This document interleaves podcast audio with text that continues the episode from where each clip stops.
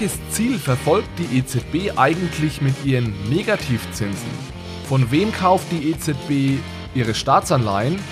Und wie unterscheidet sich Libra eigentlich von anderen Zahlungsdienstleistern wie PayPal, Revolut oder TransferWise? Antworten zu all diesen Fragen gibt's in der ersten QA-Episode von Bitcoin Fiat und Rock'n'Roll.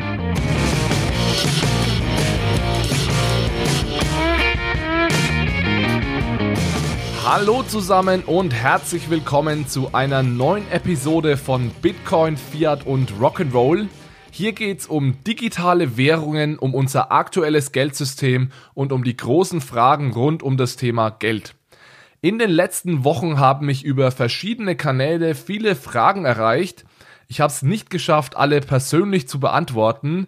Deswegen gibt es heute ein kleines QA, in dem ich versuche, die wichtigsten und interessantesten Fragen nochmal mit euch durchzugehen. Ich habe versucht, die Fragen so ein bisschen zusammenzufassen. Es wird einige Fragen geben zur unkonventionellen Geldpolitik der EZB. Es geht um Staatsanleihenkäufe, um die Negativzinsen. Wir haben eine Frage zum Thema Libra und zum Schluss dann nochmal eine eher allgemeine Frage zum staatlichen Geldmonopol. Starten wir gleich rein in die erste Frage. Die Frage kam als Reaktion auf ein Video, das ich bei YouTube hochgeladen habe. In diesem Video ging es um die Staatsanleihenkäufe der EZB. Und wenn ich Staatsanleihenkäufe sage, dann meine ich das sogenannte Quantitative Easing Programm, auch QE genannt.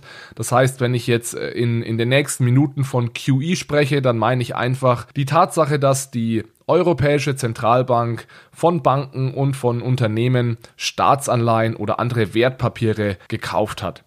Im Video zeige ich, dass diese Ankäufe dazu führen, dass Banken plötzlich sehr, sehr viel Zentralbankreserven halten. Also die werden sozusagen überhäuft mit Zentralbankreserven. Es herrscht dann jetzt dieser Irrglaube, dass die Banken diese Reserven nehmen und weiterverleihen.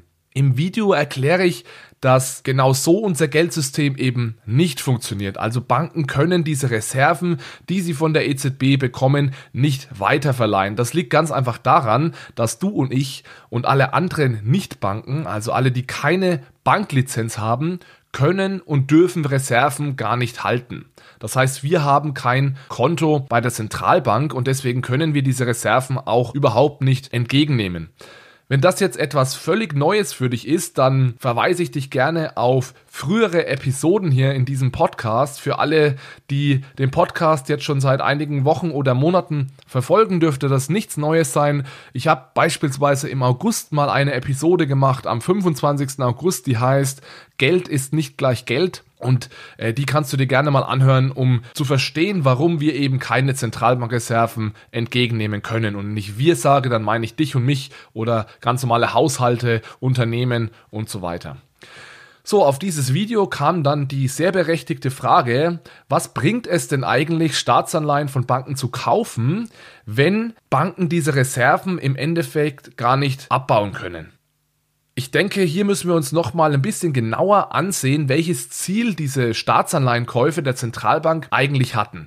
Wie läuft Geldpolitik denn im Normalfall ab? Normalerweise senkt die Zentralbank ihre Zinsen, das ist die Standard-Geldpolitik, um die Wirtschaft anzukurbeln. Niedrige Zinsen führen dazu, dass ähm, Unternehmen und auch äh, private Haushalte mehr Kredite nehmen, mehr investieren oder mehr konsumieren und das pusht die Wirtschaft, das schafft Wirtschaftswachstum ja, und führt eben ähm, zu mehr Konjunktur. Das Problem ist, dass die Zentralbank mit ihren normalen Werkzeugen nur die kurzfristigen Zinsen beeinflussen kann. Jetzt war es aber Ende 2014 so, dass diese kurzfristigen Zinsen bei 0% war. Es war also kein Spielraum mehr für weitere Zinssenkungen.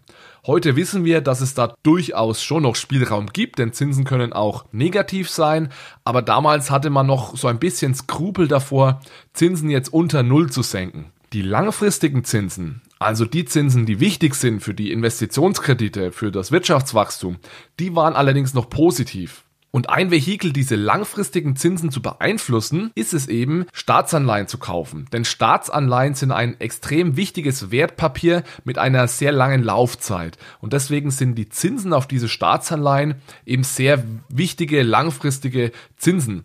Und wenn man es schafft, diese Zinsen zu senken, so ist die Idee, dann sinken auch alle anderen langfristigen Zinsen, beispielsweise für langfristige Kredite, für äh, Hauskredite, Hypotheken und so weiter. Das ist auch ganz gut gelungen, also das Zinsniveau insgesamt ist deutlich gesunken. Ich glaube nicht, dass das nur an den Staatsanleihenkäufen lag, aber die haben da zumindest ihren Teil dazu beigetragen. Die Reserven, die da dabei jetzt entstanden sind. Also immer wenn die Zentralbank eine Staatsanleihe kauft, gibt sie ja äh, Reserven, bezahlt sie mit Reserven, das sind im Endeffekt einfach Euros. Diese Reserven waren im Endeffekt nur ein Nebeneffekt, der durch diese Staatsanleihenkäufe zwangsläufig aufgetreten ist. Denn irgendwie musste die EZB diese, diese Ankäufe ja bezahlen. Es war aber nie das Ziel, über diese Reserven direkt die Kreditvergabe anzukurbeln. Zumindest nicht im Sinne von, dass diese Reserven dann weiterverliehen werden. Natürlich war es im Endeffekt so, dass QE, also diese Staatsanleihenkäufe, die Kreditvergabe der Banken ankurbeln sollen, aber eben nicht über diesen Reservekanal. Ich gebe euch mal ein Beispiel, welchen Kanal man da beispielsweise im Kopf hatte. Äh, ein wichtiger Effekt von QE ist ja die Aufwertung der Vermögenspreise. Also in erster Linie steigen natürlich die Preise der Staatsanleihen. Das ist logisch, wenn ganz viel von einer Sache gekauft wird, dann steigt der Preis. Gleichzeitig steigen dann aber auch die Preise von ähm, anderen, anderen Vermögensgütern, beispielsweise Immobilien, äh, Aktien und so weiter. Das heißt, es fühlen sich plötzlich alle reicher. Also stell dir vor, du hast ein Aktienportfolio und plötzlich steigen alle Aktien. Dann hast du ja erstmal mehr Vermögen. Gleichzeitig haben die Banken dann gesündere Bilanzen, also weniger faule Wertpapiere in ihren Bilanzen und sind deswegen gewillt, äh, mehr Kredite zu vergeben. Dadurch, dass du jetzt reicher bist, hast du dann eventuell auch gute Sicherheiten, die du hinterlegen kannst. Es ist für dich also auch einfacher, einen Kredit zu bekommen. Sagen wir mal, du hast ein Haus, der Preis deines Hauses steigt, dann kannst du dein Haus als Sicherheit geben und bekommst dafür einen Kredit. Und all das führt dazu, dass eben mehr Kredite aufgenommen werden, mehr investiert wird und das Wachstum wieder angekurbelt wird. Falls das jetzt zu schnell ging für dich oder dich diese Zusammenhänge äh, noch, noch genauer interessieren, es gibt ein, ein sehr gutes Video von Ray Dalio. Es ist, der ist ein Hedgefondsmanager, der, der Gründer von Bridgewater Associates, einer der erfolgreichsten Hedgefonds der Welt. Und er hat ein Video gemacht, das nennt sich How the Economic Machine Works. Und äh, ich verlinke das gerne in den Show Notes. Das findest du auf YouTube und da wird das, was ich gerade erklärt habe, nochmal mit sehr viel mehr Detail, äh, extrem gut grafisch aufbereitet in einem super kurzweiligen Video erklärt.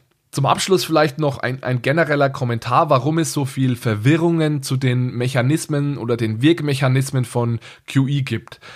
Man hat damals nach der Finanzkrise diese Staatsanleihenkäufe erstmals umgesetzt oder zuerst umgesetzt, ohne genau zu verstehen, wie es funktioniert. Die USA waren da noch sehr viel schneller als, als äh, wir Europäer. Ben Bernanke, der war damals Präsident der Fed, also der US-Zentralbank, hat einen ganz berühmten Satz gesagt. Er hat gesagt, The problem with QE is that it works in practice, but it doesn't work in theory. Also das Problem mit diesen Staatsanleihenkäufen ist, die funktionieren in der Praxis, aber sie funktionieren nicht in der, nicht in der Theorie. Also wir verstehen nicht genau, warum QE funktioniert und wie und durch welche, durch welche Kanäle. Und wir arbeiten da bis heute noch dran. Und wenn ich sage wir, dann ist es die, die Ökonomen, ja, die in diese Richtung forschen. Und dazu zähle ich mich jetzt mal. Es ist extrem schwierig festzustellen, ob und über welche Kanäle QE genau einen Einfluss auf die, auf die Wirtschaft hat oder hatte.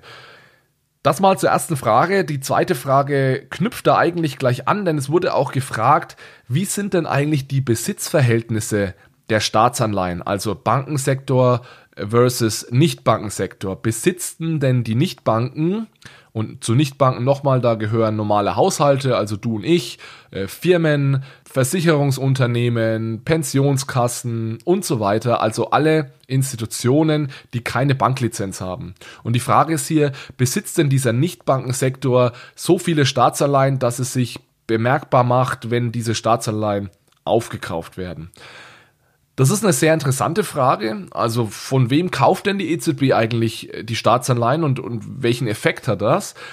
Es gibt da bei der Europäischen Zentralbank einen ziemlich coolen Datensatz, der zeigt ganz genau für verschiedene Sektoren, wer eigentlich diese Staatsanleihen hält. Ich muss jetzt ein bisschen aufpassen, dass ich keine ja, vertraulichen Informationen hier teile, deswegen beschränke ich mich jetzt mal auf das, was bislang schon in wissenschaftlichen Papieren veröffentlicht wurde. Wir veröffentlichen dazu wahrscheinlich auch zu Beginn des kommenden Jahres eine Studie. Die ist aber jetzt noch nicht freigegeben, deswegen halte ich mich jetzt noch etwas zurück. Zuerst mal ist es wichtig zu verstehen, dass die EZB nicht nur von Banken Staatsanleihen kauft, sondern auch von anderen Wirtschaftsteilnehmern, das heißt von Haushalten, von Versicherungen, von Fonds und so weiter. Und Banken sind hier ganz oft nur äh, Intermediäre. Das heißt, sie, sie verkaufen zwar im Endeffekt äh, die Staatsanleihen an die Zentralbank, aber eben nur im Auftrag einer Versicherung beispielsweise. Ja, jetzt gibt es äh, Statistiken, die zeigen, wer hält eigentlich wie viel dieser Staatsanleihen, die die EZB kauft. Diese Statistiken habe ich mal rausgesucht und ich kann das ganz kurz mit euch teilen. Also es gibt da verschiedene Sektoren. Ein, ein Sektor ist natürlich der Bankensektor und der Bankensektor hält beispielsweise ungefähr 22 Prozent dieser Staatsanleihen, die die EZB kauft. Dann gibt es noch ähm, zum Beispiel den Sektor Fonds der hält 12%. Dann gibt es Versicherungen und Pensionsfonds oder Pensionskassen, die halten 21%, also ungefähr so viel wie Banken. Haushalte halten nur 3%. Und dann gibt es noch einen großen Sektor in diesem, in dieser, in diesem Datensatz und das ist, ähm, sind alle ausländischen Institutionen, also alles, was nicht zum Euroraum gehört. Und knapp 40 Prozent der Staatsanleihen sind in ausländischer Hand, also beispielsweise eine Bank in Großbritannien, ein Versicherungsunternehmen äh, in den USA und so weiter. Auch die halten europäische Staatsanleihen. So, und jetzt ähm, ist es so, dass es interessant ist, mal anzusehen, von wem kauft denn die EZB Staatsanleihen? Also der Bankensektor hält ungefähr 22 Prozent, europäische Banken halten 22 Prozent, der Rest wird von Nichtbanken gehalten, also Institutionen, die keine europäische Banklizenz haben und somit keinen Zugang zur EZB. Das heißt, der Großteil wird von, von Nichtbanken gehalten. Interessanterweise, wenn man sich mal ansieht, von wem die EZB die Staatsanleihen kauft, dann sind das in erster Linie europäische Banken und noch mehr kauft sie aber von ausländischen Investoren. Das heißt, ein Großteil der Ankäufe der EZB kommt aus dem Ausland. Ein Großteil der Staatsanleihen, die die EZB gekauft hat, hat sie von ausländischen Investoren gekauft. In, in unserer Studie, die wir Anfang nächsten Jahres veröffentlichen, erklären wir so ein bisschen, warum das so ist warum gerade jetzt Banken und ausländische Investoren Staatsanleihen an die EZB verkaufen. Ganz kurz liegt es daran, dass Banken und auch Ausländer oder ausländische Institutionen relativ leicht einen Ersatz für diese Staatsanleihen finden, die sie da verkaufen. Und deswegen sind sie auch eher gewillt zu verkaufen. So, so jemand wie eine, eine Deutsche Versicherung beispielsweise, die sind teilweise per Gesetz verpflichtet, Staatsanleihen zu halten und deswegen sind die auch äh, sehr viel weniger gewillt, diese Anleihen zu verkaufen. Es ist sogar so, dass Versicherungsunternehmen und Pensionskassen fast gar keine Staatsanleihen an die EZB verkaufen. Also die Frage war, macht es sich im Nichtbankensektor bemerkbar, dass Staatsanleihen gekauft werden? Es macht sich auf jeden Fall bemerkbar, weil der Nichtbankensektor viele dieser Anleihen hält und die Preise der Anleihen ja steigen. Das heißt, die Nichtbanken sehen das dann also in ihrem Portfolio, dass da plötzlich Preise ansteigen. Aber zumindest für europäische Nichtbanken ist es so, dass es dass kaum Staatsanleihen verkauft werden. Stattdessen werden diese Staatsanleihen in erster Linie von Banken oder eben von ausländischen Investoren verkauft. Alles klar, dann kommen wir zur dritten Frage. Die dritte Frage geht auch nochmal zur EZB und zwar zum Negativzins. Es wurde hier gefragt, ähm, ich hatte es mir bisher immer so gedacht, dass Negativzinsen ein Anreiz für Banken schaffen soll, mehr Kredite zu vergeben. Wenn das aber nicht so ist, verstehe ich nicht, wofür es denn Negativzinsen gibt. Also wieso führt die EZB Negativzinsen ein? Also ich habe das gerade eben schon im Zusammenhang mit, mit QE erwähnt. Das Ziel ist es eigentlich immer, für die Zentralbank, sie will die langfristigen Zinsen steuern. Wenn es um expansive Geldpolitik geht, dann geht es darum, die langfristigen Zinsen zu senken. Allerdings kann eben durch die Zentralbank, durch ihre Werkzeuge, die sie zur Verfügung hat, nur die kurzfristigen Zinsen beeinflussen und die langfristigen Zinsen ziehen dann maximal so leicht nach. Jetzt ist es so, dass die Zinskurve normalerweise ansteigend ist. Das bedeutet ganz einfach, kurzfristige Zinsen sind niedriger als langfristige Zinsen. Das heißt, die Zentralbank kann die kurzfristigen Zinsen senken, die langfristigen Zinsen ziehen eventuell so ein bisschen nach, bleiben aber immer über den kurzfristigen Zinsen. Das heißt jetzt, wenn du die langfristigen Zinsen nahe an Null ranbringen möchtest, dann musst du die kurzfristigen Zinsen eigentlich in den, ins negative Territorium senken. Man hatte da, wie gesagt, am Anfang zuerst ein bisschen Skrupel ins Negative zu gehen. Deswegen hat man das erst mit QE, also diesen Staatsanleihenkäufen, versucht. Mittlerweile nutzt man aber auch dieses Tool der negativen Zinsen. Es ist jetzt durchaus so, um, um wieder auf die Frage zurückzukommen, äh, dass die Zentralbank schon versucht, mit diesen negativen Zinsen die Kreditvergabe anzuregen. Aber der Mechanismus ist eben nicht der, von dem immer gesprochen wird. Es geht nicht darum, Banken dazu zu bewegen, ihre ihre Reserven zu verleihen. Der Mechanismus ist, ist ein anderer. Niedrige Zinsen ermöglichen es Banken, Kredite günstiger anzubieten. Je niedriger sich Banken bei der Zentralbank refinanzieren können, desto günstiger können sie auch die Kredite weitergeben. Das heißt, für uns Endverbraucher werden die Kreditzinsen günstiger. Und das erhöht einfach die Nachfrage nach Krediten. Ja, wenn ich einen günstigeren Kredit bekomme, bin ich eventuell eher gewillt, mir diesen Kredit zu nehmen. Es ist jetzt ganz wichtig zu verstehen, dass Negativzinsen an sich eigentlich kein allzu großes Problem für den Bankensektor sind. Denn was Banken machen, ist ja einfach, sie leihen sich Geld von der Zentralbank, schmeißen da ein paar Prozentpunkte drauf und verleihen das Geld dann an uns weiter. Und dieser, dieser Unterschied zwischen den Zinsen, die sie von uns bekommen und die sie an der Zentralbank, an die Zentralbank zahlen müssen, das ist die Marge der Bank. Und diese Marge ist eigentlich erstmal nicht großartig davon beeinflusst, wie hoch der Zins jetzt ist. Das Problem, das die Banken aktuell haben, haben, ist die Kombination aus Negativzinsen und dieser ganzen Überschussliquidität, also diesen vielen Reserven, die im Bankensystem sind. Also Negativzinsen zusammen mit den vielen Reserven, die die Banken halten, das führt zum Problem, denn die Banken sind verpflichtet, diese Überschussliquidität zurück zur EZB zu legen. Und die Banken bekommen diese Überschussliquidität eben nicht los. Das ist das Problem. Also sie müssen dafür negative Zinsen bezahlen, denn sie sind verpflichtet, die Reserven bei der EZB zu deponieren. Und das ist ein Riesenproblem für Banken, da sie hier jeden Tag Geld verlieren.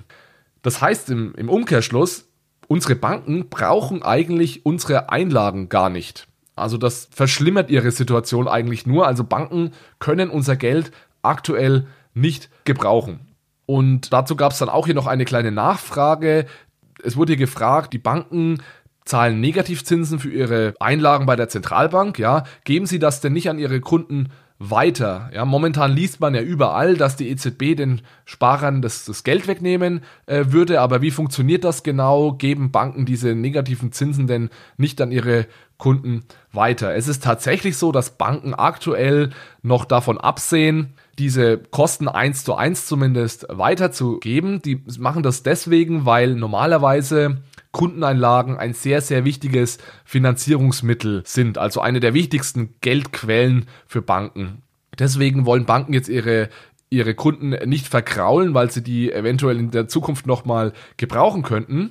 Teilweise werden Kosten aber schon weitergegeben. Also es gibt äh, Kontoführungsgebühren, das weißt du sicherlich. Großkunden zahlen auch mittlerweile negative Zinsen, also teilweise schon ab 75.000, teilweise erst ab einer Million Euro. Das wird aber eventuell vermehrt auch für kleinere Konten kommen, dass Zinsen in, ins Negative rutschen, wenn die EZB ihre Zinspolitik noch äh, weiter verschärft und die Zinsen weiter absenkt.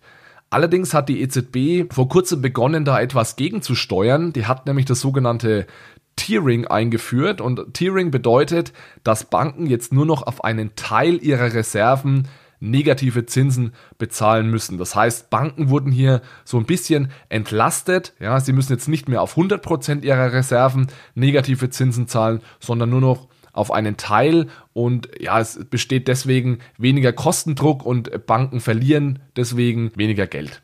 Jetzt die Frage, nimmt, nimmt die EZB den Sparern das Geld weg? Also durch diese letzte Tiering äh, Policy definitiv nicht. Das ging, ging eher wieder in die andere Richtung.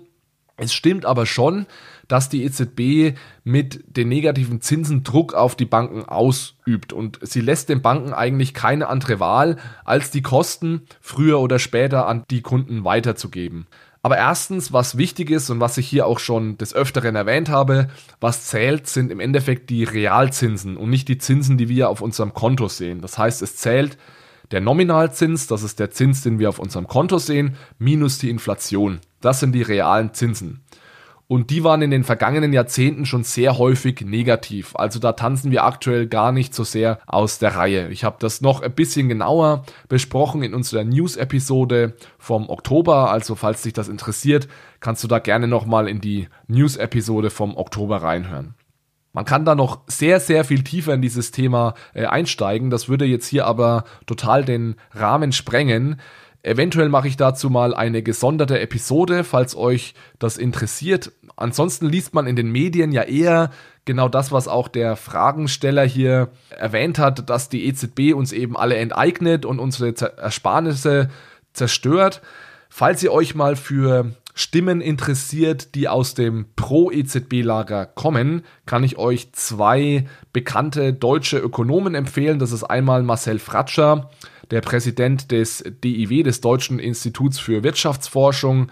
Er argumentiert sehr pro EZB oder auch Isabel Schnabel. Sie ist Professorin in Bonn und bald höchstwahrscheinlich Mitglied im EZB-Rat. Ich packe euch die Twitter-Profile der beiden mal in die Show Notes. Sie sind beide sehr aktiv auf Twitter und da könnt ihr da mal nachlesen, welche Argumente sie so bringen, die die Politik der EZB eher unterstützen und nicht kritisieren. So, jetzt verlassen wir aber mal das EZB-Thema und kommen zur nächsten Frage und zwar zum Thema Libra. Da gab es eine interessante Frage und zwar, ich verstehe aus Payment-Sicht nicht, wieso Libra als eigene Währung Vorteile gegenüber anderen Bezahlsystemen hat. Und zwar Bezahlsystemen, die auf unserem bestehenden Zentralbanksystem aufbauen. Also Dinge wie PayPal oder Revolut äh, oder andere, andere ähm, Fintech-Unternehmen, die eben den Zahlungsverkehr ja revolutionieren. Also welchen Vorteil hat denn Libra jetzt gegenüber diesen Zahlungssystemen? Die Frage habe ich mir vor einigen Wochen oder Monaten auch gestellt. Äh, es ist auch nicht völlig offensichtlich, was hier der Unterschied ist. Es gibt aber in meinen Augen zwei recht überzeugende Gründe, warum ein eigener Libra Token besser ist als das aktuelle Banken- und Zentralbanksystem. Denn das ist ja der große Unterschied jetzt. Unser aktuelles Banken- und Zentralbanksystem basiert auf dem Euro. Das ist eine Account-based äh, Art des Geldes, also alles in, in Accounts. Und Libra hat ja seinen eigenen Token. Also es wird wirklich neues Geld, ein neuer, neuer Token geschaffen. Und es gibt hier meiner Meinung nach zwei Gründe, warum es auch sinnvoll ist, einen solchen eigenen Token zu kreieren für Libra und sich nicht ans aktuelle Bankensystem anzuschließen. Punkt 1 ist, internationale Zahlungen sind aktuell extrem teuer und ineffizient. Es gibt eine Studie der Weltbank, die zeigt, dass äh, die durchschnittlichen Gebühren für eine 200 US-Dollar Überweisung über Landesgrenzen 7% betragen. Startups wie Revolut und TransferWise schaffen da zwar schon so ein bisschen Abhilfe, aber eben nur zum Teil. Also die drücken diese Gebühren teilweise, aber sie lösen dieses Problem nicht komplett. Beispielsweise Revolut hat nur eine sehr beschränkte Anzahl an Währungen. Es gibt vor allem keine exotischen Währungen bei Revolut, also vor allem die Währungen, die für jemanden relevant wären, der regelmäßig Rücküberweisungen tätigen muss, beispielsweise jemand, der aus Angola kommt und in den USA arbeitet und seiner Familie in Angola gerne monatlich Geld überweisen würde, der kann dafür nicht Revolut benutzen. TransferWise, eine andere Alternative, ist dahingehend ein bisschen besser. Es wird aber auch deutlich teurer, wenn es um exotischere Währungen geht. Und es dauert auch einige Tage, bis dieser TransferWise-Prozess abgeschlossen ist. Libra wäre jetzt also mehr oder weniger äh, eine Überweisung in Realtime, also es wird sofort abgewickelt, egal wo auf der Welt du dich aufhältst. Also ohne Zeitverzögerung in Echtzeit. Kosten entstehen bei einer Libra-Überweisung für normale Kunden wahrscheinlich gar nicht. Kosten entstehen nur beim Umtausch deiner Heimwährung in Libra und beim Rücktausch von Libra in die, in die Währungen, die du wechseln willst. Ich habe dazu mal eine Podcast-Episode gemacht zu diesen internationalen Zahlungen. Und zwar ist das die Episode vom 11. August. Da kannst du gerne reinhören, wenn, du, wenn dich das Thema noch genauer interessiert. Der zweite Punkt, den ich hier ansprechen wollte, warum Libra und der Libra Token sinnvoll ist und besser ist als das, was wir im aktuellen Geld- und Zahlungssystem haben, ist die Tatsache, dass man Libra auch nutzen kann, wenn man aktuell keinen Zugang zum Finanzsystem hat. Und das gilt immerhin für rund 1,7 Milliarden Menschen auf der Welt. Man braucht, um Libra nutzen zu können, lediglich ein 40 US-Dollar Smartphone und eine Internetverbindung. Also einer der Use Cases von Libra ist es ja, Menschen ohne Zugang zum Finanzsystem einen solchen Zugang zu ermöglichen. Und da ist Libra auch sehr viel besser geeignet als die anderen Fintech-Ideen wie Revolut, TransferWise oder andere Dinge, PayPal, weil für diese, für diese Dinge braucht man eben immer einen Bankaccount. Der springende Punkt hier ist natürlich so ein bisschen, wie teuer ist denn der Umtausch von Fiat-Währung, also von Euro beispielsweise in Libra und dann der Rücktausch wieder in die Währung, die du im Endeffekt brauchst. Das kann man jetzt natürlich noch überhaupt nicht beantworten. Das ist alles noch im Entwicklungsprozess. Es kann natürlich auch sein, dass ich Libra nutzen kann, um meine alltäglichen Ausgaben zu tätigen, also beispielsweise Nahrungsmittel zu kaufen und so weiter. Dann wäre ich gar nicht gezwungen, das Ganze wieder zurückzutauschen und würde mir damit natürlich diese Umtauschkosten sparen. Okay, ich sehe, wir sind schon relativ äh, weit in der Zeit vorangeschritten, deswegen würde ich vorschlagen, ich verschiebe die Frage zum Staatsmonopol beim Geld einfach in eine der nächsten Episoden. Ich komme da auf jeden Fall darauf zurück, zur Not einfach beim nächsten QA. Ich würde jetzt hier sagen, wir beenden das mal für heute. Es waren super Fragen dabei, sehr interessant, auch einige, einige schwierige Fragen. Ich hoffe, ich konnte so ein bisschen Klarheit schaffen. Nicht alle Fragen lassen sich hier jetzt abschließend beantworten in so kurzer Zeit. Das heißt, äh, ich habe ja versucht, euch dann irgendwie Quellen zu geben. Also schaut gerne mal in die Show Notes, um euch da noch ein bisschen weiter zu informieren oder hört in vergangene Podcast-Episoden rein. Ansonsten gerne jederzeit mehr davon. Dann mache ich hier gerne regelmäßig mal ein QA. Falls euch das Ganze gefallen hat, freue ich mich über ein Abo oder eine gute Bewertung in der Apple Podcast App, falls du Apple-Nutzer bist. Ansonsten kannst du mir ganz einfach dadurch helfen, indem du diesen Podcast ähm, deinen Freunden empfiehlst. Eventuell interessieren die sich ja auch für das Thema hier. Die nächste Episode erscheint dann kurz nach Weihnachten, deswegen wünsche ich euch allen schon mal eine schöne Weihnachtszeit. Lasst es euch gut gehen und wir hören uns dann in 14 Tagen wieder. Bis dahin, ciao, ciao.